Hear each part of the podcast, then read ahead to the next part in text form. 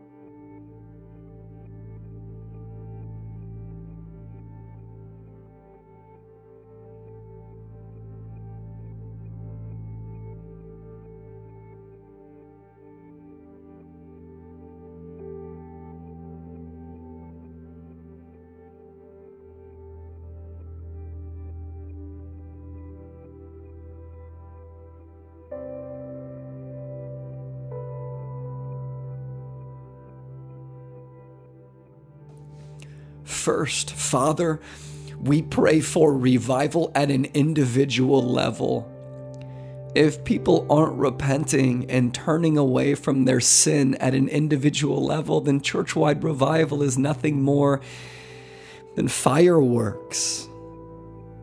If we're not repenting, if we're not putting to death our sin, it's nothing more than emotionalism and loud music and 60 minutes of excitement. And God, that's why revival always starts with the hearts of all the individual with individuals within the church. So Father God, we pray that a hunger for revival would consume your people. Start with us. Start with my heart. God, where do you want to revive me?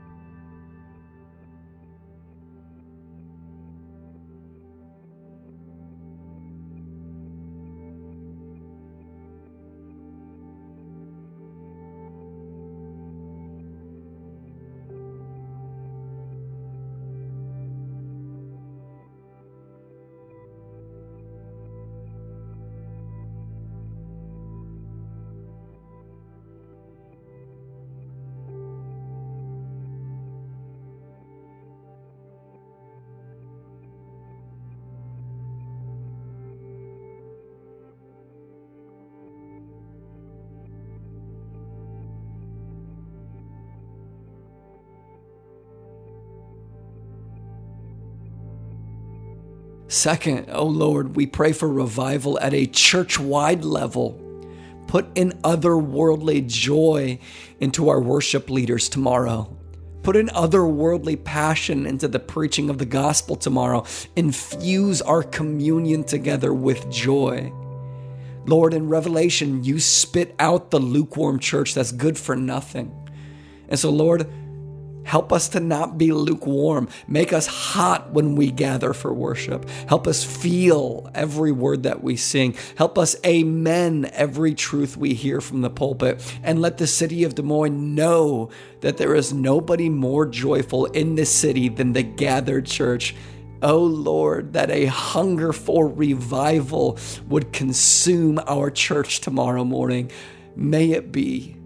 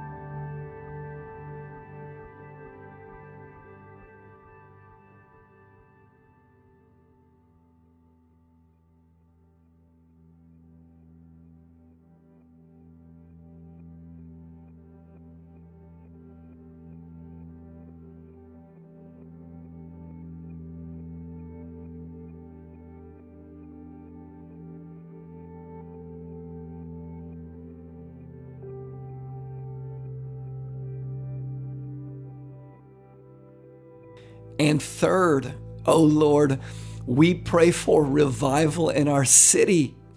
Pray for revival outside of Frontier's walls. There are churches in our city who herald heresies and they ignore your word. Tomorrow morning, bring them back to Jesus and fill their pulpits with the biblical gospel. There are people in our city who do not love and enjoy Jesus. Wake them up, Lord, in the middle of the night tonight if you need to, and send them to church tomorrow to meet Jesus. If you must, use us through a midnight text message if you so desire.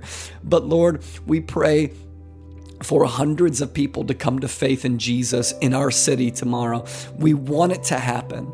And we want it to happen at our church. We want it to happen at Frontier. But if it doesn't, then Lord, let it happen at other churches in our city. May our whole city be consumed by revival tomorrow.